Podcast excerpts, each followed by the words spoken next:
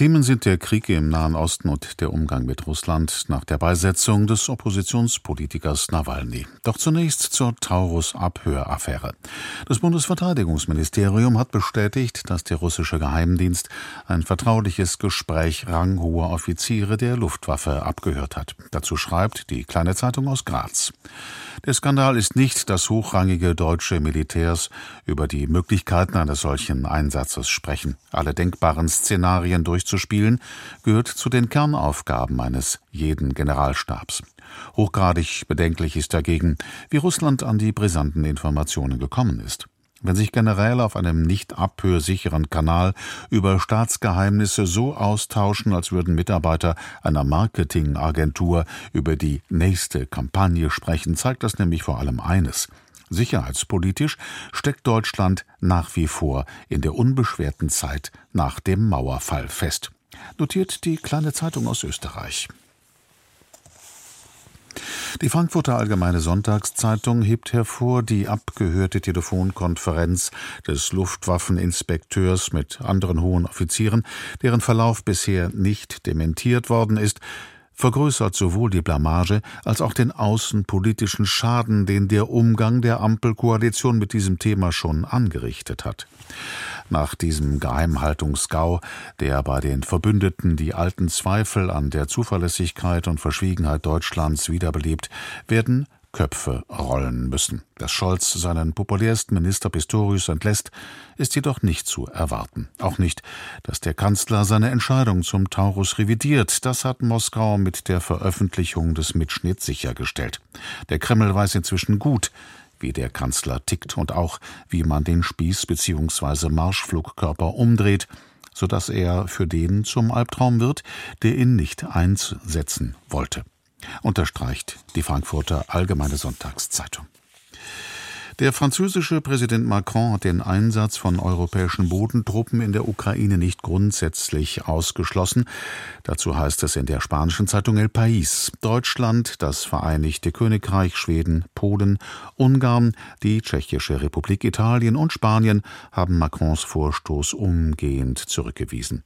Der Vorschlag ist nicht realisierbar, denn die Hilfe für die Ukraine war immer an die Bedingung geknüpft, dass der Konflikt nicht zu einem Krieg zwischen Russland und den Verbündeten der Ukraine eskaliert. Die Antwort des russischen Präsidenten Putin auf Macron ließ nicht lange auf sich warten. Er drohte mit dem Einsatz von Atomwaffen. Da der russische Angriffskrieg gegen die Ukraine die Sicherheitsstruktur Europas verändert hat, muss sich die EU auch dringend darum bemühen, ihre Reaktionsfähigkeit zu stärken. Sie muss ihre strategische Autonomie verbessern. Das Engagement der Staaten in der NATO darf aber nicht reduziert werden, betont El País aus Madrid.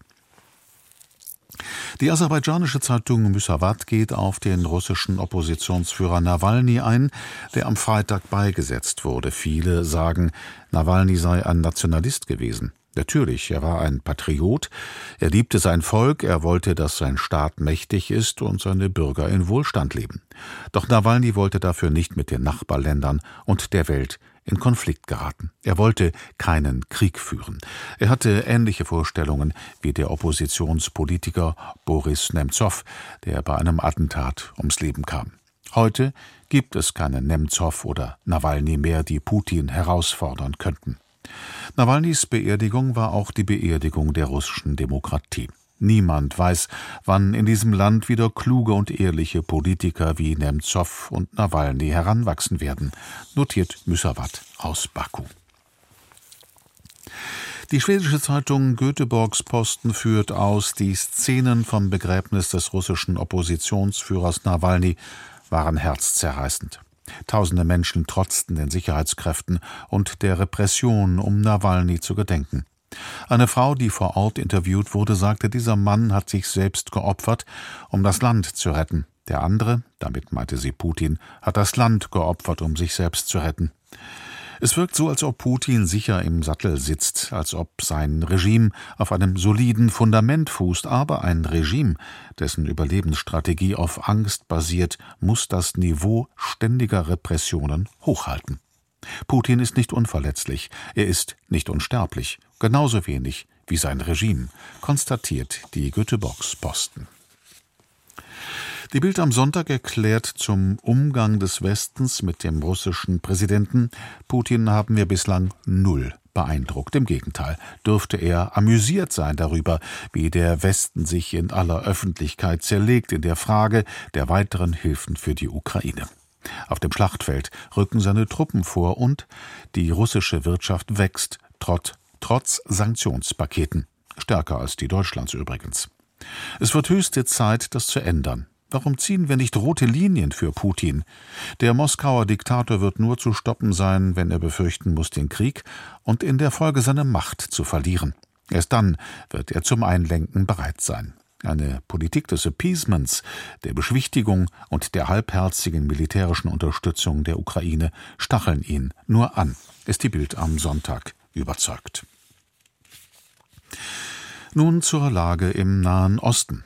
Bei der Ankunft eines Hilfskonvois im Gazastreifen wurden mehr als 100 Menschen getötet. Die israelische Zeitung Haaretz fragt, was muss noch passieren, damit Israelis von ihrer Selbstgefälligkeit abrücken und ihre moralischen Antennen aktivieren für das, was nach dem 7. Oktober geschah.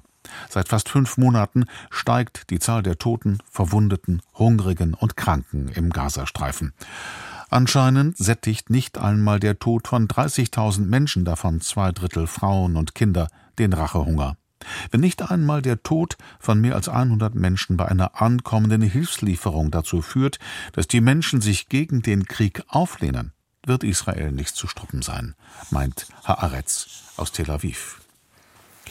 Die finnische Zeitung Helsingin Sanomat vermerkt, während die Palästinenser behaupten, dass israelische Soldaten das Feuer auf die Menschen eröffnet hätten, erklärt Israel, die Opfer seien bei dem anschließenden Tumult ums Leben gekommen. Es ist schwierig, unabhängige Informationen über den Krieg zu bekommen, und die Zahl der Todesopfer schwankt, je nach Quelle. Aber in den USA wird der Druck immer größer, einen Waffenstillstand zu erreichen, je näher die Präsidentschaftswahlen rücken. Viele Anhänger der Demokraten werfen Biden vor, sich zu stark für Israel einzusetzen, und das könnte ihnen noch teuer zu stehen kommen. Zuletzt lehnte allerdings die Hamas einen Vorschlag für einen Waffenstillstand ab, weil sie die Geiseln erst herausgeben will, wenn der Krieg beendet wird. Israel will nicht zugeben, dass es nicht in der Lage ist, die Hamas zu eliminieren, weil das eine zu große Demütigung wäre.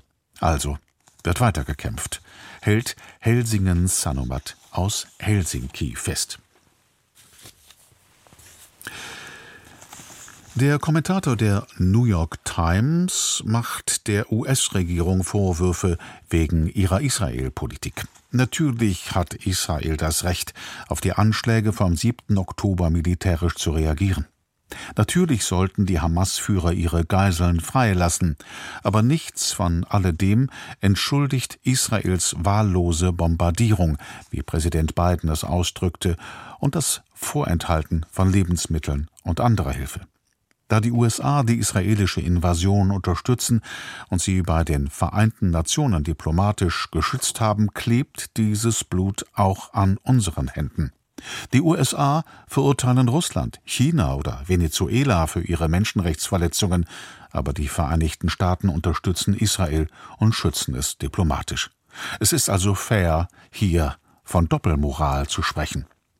Und mit diesem Kommentar der New York Times endet die Presseschau. Die Redaktion dieser Ausgabe hatte Viktoria Reit und der Sprecher war Christoph Wittelsbürger.